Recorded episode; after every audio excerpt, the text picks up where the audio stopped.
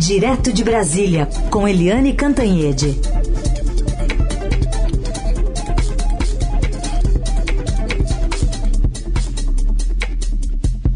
Oi, Eliane, bom dia.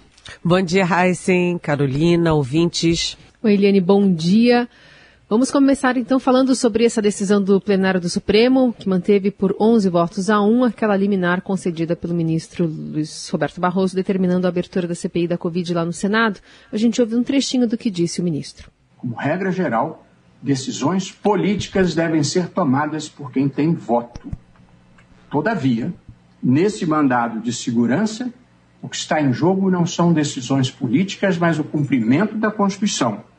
E o que se discute, como já ressaltado, é o direito das minorias parlamentares de fiscalizarem o poder público, no caso específico, diante de uma pandemia que já consumiu 360 mil vidas apenas no Brasil, com perspectivas de, em curto prazo, chegarmos à dolorosa cifra, ao recorde negativo de 500 mil mortos. Tanto aqui estão em jogo direitos constitucionais dos parlamentares e outros direitos constitucionais relevantes, como a vida e a saúde. Bom, como você adiantou ontem, o resultado estava meio que dado, né, Eliane? É verdade. Hoje nós ficamos aqui, na, o presidente Bolsonaro perde no STF, o presidente Bolsonaro perde no TCU, TCU e no Ministério Público, e o presidente Bolsonaro perde também nessa, nesse embate entre o Centrão e o ministro da Economia, Paulo Guedes. É um jogo de perde e perde. E na, no caso do, do Supremo Tribunal Federal, ontem o Supremo estava animado, né? Essa decisão para ratificar a liminar do, do ministro Barroso foi muito rápida. Os votos foram curtos, foram rápidos e deu o que se esperava, 10 a 1. O único voto contrário foi do desculpa, foi do ministro Marco Aurélio, porque o ministro Marco Aurélio considerou que nem precisava ir ao plenário, que bastava a decisão do ministro Barroso para instalar a CPI da Covid lá no Senado Federal. Enfim, o, aqui eu tenho até um bastidor, né? Havia ministros e há ministros no Supremo que discordaram da decisão do Barroso uh, por causa do momento político, por causa da pandemia, achavam que ele não deveria ter tomado essa decisão. Mas o ministro Barroso, primeiro, consultou os colegas antes e, segundo, a decisão dele é irretocável do ponto de vista jurídico. Mesmo quem não queria a CPI agora não tinha argumento para contradizer o Barroso. A decisão dele foi baseada na Constituição, no regimento do Senado, enfim, se tem o número mínimo de assinaturas, se tem o prazo determinado e se tem fatos determinados, e cá para nós, no caso da Covid, é o que não falta, tem que instalar a CPI, até porque dentro de um Estado democrático de direito, isso é um direito da minoria parlamentar. Ou seja, era inquestionável do ponto de vista jurídico e foi um, um julgamento bastante rápido. Mas eu aproveito aqui é, carona nesse comentário sobre a CPI. A CPI está indo de vento em popa. Eu acho que foi é, muito bom o senador é, Randolfo Rodrigues vir aqui ontem, porque ele disse bem sobre o equilíbrio da composição da CPI, disse também dos fatos determinados, do cronograma, ou seja, já está bem explicado como vai funcionar a CPI. Mas eu queria aproveitar a carona sobre esse nosso comentário do Supremo para falar da longa discussão que houve ontem é, sobre a questão preliminar sobre a decisão, o habeas corpus do, do ministro Faquim, é, suspendendo todas as, todas as quatro condenações do ex-presidente Lula. Foi um momento tenso, né, mostrando que é uma, um julgamento tenso e a decisão final é que o Supremo vai julgar, é, manter ou não a decisão do Faquin no plenário. A decisão de ontem era vai para o plenário ou vai para a segunda turma? Vai para o plenário e continua hoje lá no Supremo. É uma, evidentemente, um julgamento muito tenso porque envolve o ex-presidente Lula e o ex-presidente Lula mexe com todo o tabuleiro político eleitoral no Brasil, é o maior líder político brasileiro reconhecido no exterior, enfim, então é, o, o, o clima fica tenso, né? E a votação para ser no plenário e não na turma foi por dois, é, dois perdedores contra os demais, contra todos os demais. 9 a 2 no Supremo e hoje esse é um novo foco de cobertura aqui em Brasília. Como caminha uh, o Supremo para as decisões referentes ao ex-presidente Lula. Vai manter a decisão de suspender todas as condenações dele e trazer para a Justiça Federal em Brasília, ou vai manter a decisão da segunda turma, que simplesmente considerou é, o ex-ministro e ex-juiz Sérgio Moro suspeito nos processos do Lula, principalmente no processo é, do, do triplex de Guarujá. Ou seja, é, o foco é o Supremo e o foco é o ex-presidente Lula. Muito bem, esse tema com certeza vai estar aqui amanhã na sua participação, né, Eliane? Não, não dá para saber se ainda com uma decisão final, não, provavelmente ainda não com uma decisão final. Mas vamos voltando um pouquinho à CPI, você estava falando um pouquinho aí do funcionamento da CPI da Covid, eu já vou encaixar uma pergunta, ouvinte Maria Tereza gravou e tem uma dúvida. Bom dia. Minha pergunta para Eliane é a seguinte: por que que não dá para fazer CPI sem ter uh, as pessoas presentes, os senadores presentes? tudo hoje em dia está sendo vi, feito online, com os meios tecnológicos. Por que, que a CPI não pode? Não estou entendendo. Maria Tereza Murray, São Paulo. Oi, Maria Tereza, bom dia, bem-vinda. É, na verdade, não é que não possa, né? Pode. O que o Supremo determinou ontem é que está é, tá instalada a CPI, está determinada a CPI, é, mas que depende do Senado Federal estabelecer as formas de, uh, do andamento dos trabalhos. Então, o, o que, que é a tendência lá no Senado? Que seja uma comissão híbrida, uma parte sim é, por meios remotos, mas em alguns momentos mais tensos, mais que exigem mais, é, vamos dizer assim, mais calor, que seja presencial sim. São só 11 membros, você pode fazer uma reunião com 11 membros, com um distanciamento é, social, é, com os cuidados que tem que ter, e é isso que eles estão discutindo. Mas, Maria Tereza, ninguém disse que não pode ser remoto. Isso está sendo ainda é, conversado. O presidente do Senado, Rodrigo Pacheco, diz que não evitará é, os meios, pelo contrário, dará todos os meios para o funcionamento da CPI. A CPI vai funcionar sim e é possível que seja assim. É, boa parte do tempo é, pela, pela internet, como todo mundo, aliás, literalmente está fazendo, mas em alguns momentos de um depoimento mais tenso ou que exija é, leitura de documentos, troca de informações ali na hora, pode ser é, a, aberta aí a exceção para é, reuniões presenciais. Mas a CPI está indo de vento em popa e a CPI é uma má notícia para o presidente porque a composição é contra ele. Né? Está dando aí seis a sete votos dos onze contra o presidente, que pode perder já na escolha do presidente da comissão e do relator.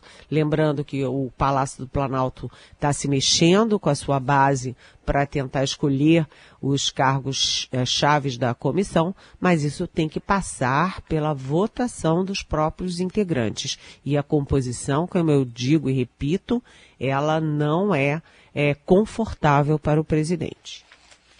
Eliane, outra questão aqui trazida por um ouvinte, a Maria Tereza, na verdade, um ouvinte, Uh, Eliane, você não acha que o exemplo de banana dado ontem pelo presidente caiu como uma luva para ele mesmo? Ele diria: para que eu vou me preocupar em comprar vacina? Não tenho nada a ver com isso, eu, eu não vou tomar mesmo. Quando ele critica as medidas restritivas do governador do DF, diz: e nós vamos deixando isso acontecer. E nós continuamos ficando quietos? Ele diz que isso, é uma incitação aos seguidores do cercadinho. Não soa para você também? Soa, claro. É, é, é, claro que o presidente Bolsonaro, ele passa, tem insônia e fica lá na internet, nas redes, e ele acha que aquilo que ele está lendo nas redes, dos bolsonaristas, etc., que aquilo é o povo brasileiro. Ele está enganado né, o povo brasileiro é muito maior do que aquilo. É gente que está passando fome, é senhores idosos, senhoras idosas que ficam em fila para tomar a segunda dose da vacina e não tem a vacina, né, é gente que está com familiares entubados, são os familiares, os parentes, os amigos e os amores daquelas 360 Gente, 360 mil pessoas que morreram na, na Covid, de Covid. Enfim, é, ele atiça a turma dele de internet, mas ele vai descobrir que a turma dele da internet não é o povo brasileiro. Outra questão é, envolvendo a, a, a CPI, Eliane, tem é, um indicativo importante que é do TCU, que está é, podendo punir o general Pazuello, que deve ser o convocado número um né, dessa CPI, o ex-ministro da Saúde. E agora tem essa representação né, de peso por parte do Tribunal de Contas da União, é, colocando uma parte de culpa ali do Ministério da Saúde pela inação do governo diante da pandemia, né? É, as notícias contra o presidente Bolsonaro vão, é, sabe, estão borbulhando, é uma atrás da outra, né? Por exemplo, aqui a coluna do Estadão hoje uh, diz que, além do Pazuello, também o ex-chanceler Ernesto Araújo entra na mira da oposição na CPI. Por quê? Porque o Ernesto Araújo é que é, atrapalhou, confundiu, obstaculizou as relações do Brasil com os maiores produtores de vacina do mundo, como a China e a Índia. Ele também criou problemas com o governo Joe Biden nos Estados Unidos, criou problema com a Europa inteira. Ou seja, além do Pazuello, né, também estará sentado ali é, no aspas banco de réus da CPI, Ernesto Araújo. E o, como você disse, Carolina, o Tribunal de Contas da União indicou ontem que está preparando uma punição do Pazuello por omissões e por ações também durante a pandemia. Né? O relator é, dessa crise sanitária toda, é, o ministro Benjamin Zimler, ele acusa o, o, o Pazuello, por exemplo, de, de se excluir né, e excluir o governo, excluir o Ministério da Saúde de responsabilidade e de centralidade em três questões fundamentais numa pandemia medicamentos, insumos e testes de Covid. Né? Eles tentaram, na gestão Pazuello, empurrar isso para os estados e municípios e lavar as mãos né? Aliás, é, lavar as mãos, coisa que o Ministério da Saúde e o Bolsonaro jamais fizeram campanha nenhuma para isolamento, para máscara, para lavar a mão e o uso de álcool gel. Pelo contrário, né? O presidente dando o exemplo oposto e sem campanha nenhuma, e o Pazuello lavando as mãos dele para jogar no colo é, dos outros entes federativos. Além do Tribunal de Contas da União, do TCU, também o Ministério Público Federal está eh, propondo uma ação contra o Pazuello. Né, é, o Ministério Público apresentou uma ação de improbidade administrativa contra o ex-ministro Pazuello e o secretário de Saúde do Amazonas, Marcelo Campelo, por omissão na pandemia. A gente lembra que o Pazuello estava lá em Manaus, passou três dias em Manaus, uh, se expôs, se exibiu, holofotes para cá, holofotes para lá. Ele saiu de lá e dias depois explodiu a falta de oxigênio, ou seja, ele estava ofuscado pelos holofotes e não cuidou do principal, do oxigênio e as pessoas morriam é, por falta de oxigênio, uma morte horrorosa por asfixia. Mas essa todo esse foco do TCU e do Ministério Público sobre o Pazuello, na verdade, a gente tem que lembrar que o Pazuello tinha um chefe, né? E ele é aquele, né? Um manda, o outro obedece. Quem mandava em tudo isso era o presidente Bolsonaro. Participação de Eliane Cantanhede, direto de Brasília. Bom, Eliane, ontem teve uma reunião lá no Planalto, o Estadão está contando hoje aqui bastidores. É, o presidente está com uma semana só para decidir se sanciona ou veta o orçamento de 2021. E pelos relatos, de um lado, no, no, time sanciona presidente estava Arthur Lira, presidente da Câmara, e no time veta presidente o ministro da Economia, Paulo Guedes, hein, Helene? Pois é, né? Os nossos jornalistas aqui de Brasília, Andresa Matais, que é a diretora da sucursal e o Murilo Rodrigues Alves, que é o segundo na hierarquia aqui da sucursal de Brasília, eles descobriram isso. É de uma gravidade enorme, tanto que é a manchete principal do Estadão hoje. Porque nessa reunião, o presidente da Câmara, Arthur Lira, que é do Progressistas de Alagoas e que foi eleito presidente da Câmara com um empurrãozão, não é, foi nem um empurrãozinho do presidente Jair Bolsonaro, ele bateu na mesa e avisou, olha, presidente, ou o senhor é, é, sanciona o orçamento que o Congresso aprovou, ou o Centrão tirará o corpo fora e o senhor não vai conseguir aprovar mais matéria nenhuma no Congresso Nacional. E uh, isso é de um lado Arthur Lira, do outro lado o ministro Paulo Guedes, cada vez mais isolado, mais desimportante, mais é, periférico no governo, ele defendeu e defende com unhas e dentes o veto ao projeto, que é um projeto completamente fake, um projeto é, é, criticado por 10 entre 10 economistas, né? E o Paulo Guedes disse que se o Bolsonaro é, sancionar o projeto, o orçamento como está, que ele vai incorrer em crime de responsabilidade. Lembrando que foi por causa de um crime de responsabilidade, as tais pedaladas, que a presidente Dilma Rousseff foi deposta. Ela foi é, ela caiu por causa de um crime de responsabilidade.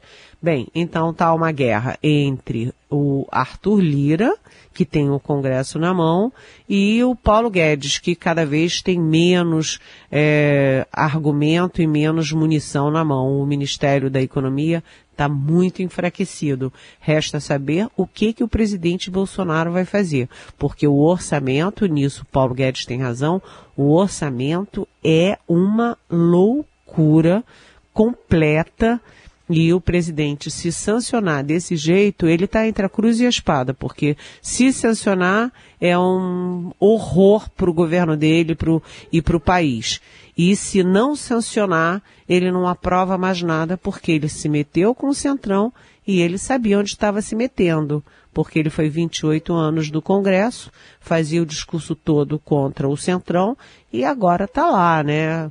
Valdemar da Costa Neto dentro do palácio, entra e sai não mais pela porta dos fundos, agora pela porta da frente. O Arthur Lira, poderosíssimo, manda para lá e manda para cá. O Centrão é que está mandando e o presidente fraco com uma CPI lá no Congresso, ele está nas mãos do Centrão. Vamos ver como é que ele vai se sair dessa enrascada.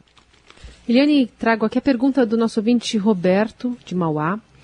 Ele gostaria de deixar uma pergunta para você. Bolsonaro disse que o governo é um barril de pólvora e que só espera uma sinalização do povo para tomar providências. Quais seriam essas providências e por que Bolsonaro gosta tanto de conspirar? Ele, na opinião aqui do nosso ouvinte, parece um Nero do século XXI, porque taca fogo no país e coloca a culpa em tudo e todos, menos nele. Oi, Roberto. É, excelente pergunta, Roberto. Depois de tudo que a gente falou aqui nessa manhã da Rádio Eldorado, era importantíssimo e foi importantíssimo você trazer aqui para gente essa frase do presidente Bolsonaro. É uma frase é, muito dúbia, cheia de sujeitos ocultos e que deixa margem a não apenas interpretações, mas como grandes temores, grandes preocupações sobre as reais intenções do presidente Bolsonaro. Vejamos o que ele disse: que o Brasil está no limite, que é, o pessoal diz que ele deve tomar providências, né? É, e que ele está esperando que o povo vai dizer, vai sinalizar para ele fazer. E ele diz que o Brasil está se tornando um barril de pólvora. Então vamos lá por partes. O Brasil está no limite, no limite do quê? No limite do quê e o que, para quê? O limite entre o que e o que virá. Nele não explicitou isso. Segundo, o pessoal pede que ele tome providências. Que pessoal? De quem que ele está falando?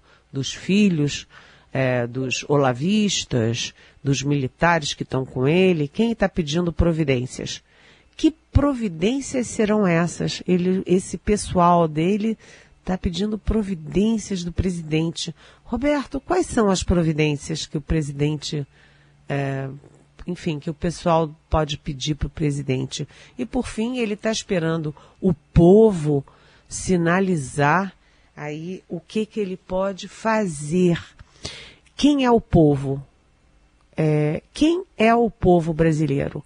São os empresários, o agronegócio, os ambientalistas, os professores, os médicos, dentistas, advogados, jornalistas, é, enfim, quem são? O pessoal da cultura, os cantores, compositores, artistas, é, enfim, quem são é, o povo brasileiro. Na cabeça do presidente, o povo são os filhos dele, são a entourage do Palácio do Planalto e o pessoal da internet, que diz o que ele quer, né, capaz de comparar a vacina com talidomida quando o presidente atacava as vacinas. O mundo todo correndo para comprar vacina e o presidente da República no Brasil atacando as vacinas. É, mas o mais importante é o presidente falar em barril de pólvora. O que, que ele quer dizer com isso? Que a junção de 360 mil mortos, né, o colapso do sistema de saúde, a falta de, de kit de intubação, a falta de emprego, as empresas quebrando, 300 mil restaurantes no Brasil fechados, é, e as pessoas morrendo fogo, é, de fome, isso é um barril de pólvora. E aí ele está ele está registrando que é um, país, um barril de pólvora ou ele está assumindo a responsabilidade dele nesse barril de pólvora? Todas essas são questões muito, muito graves, sabe, Roberto?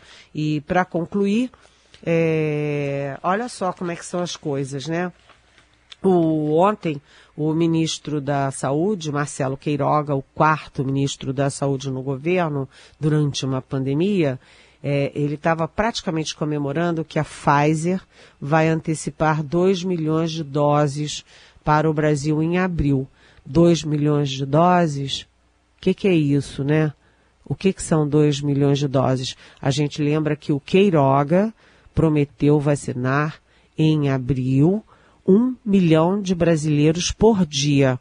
Dois milhões de doses são suficientes para um único dia.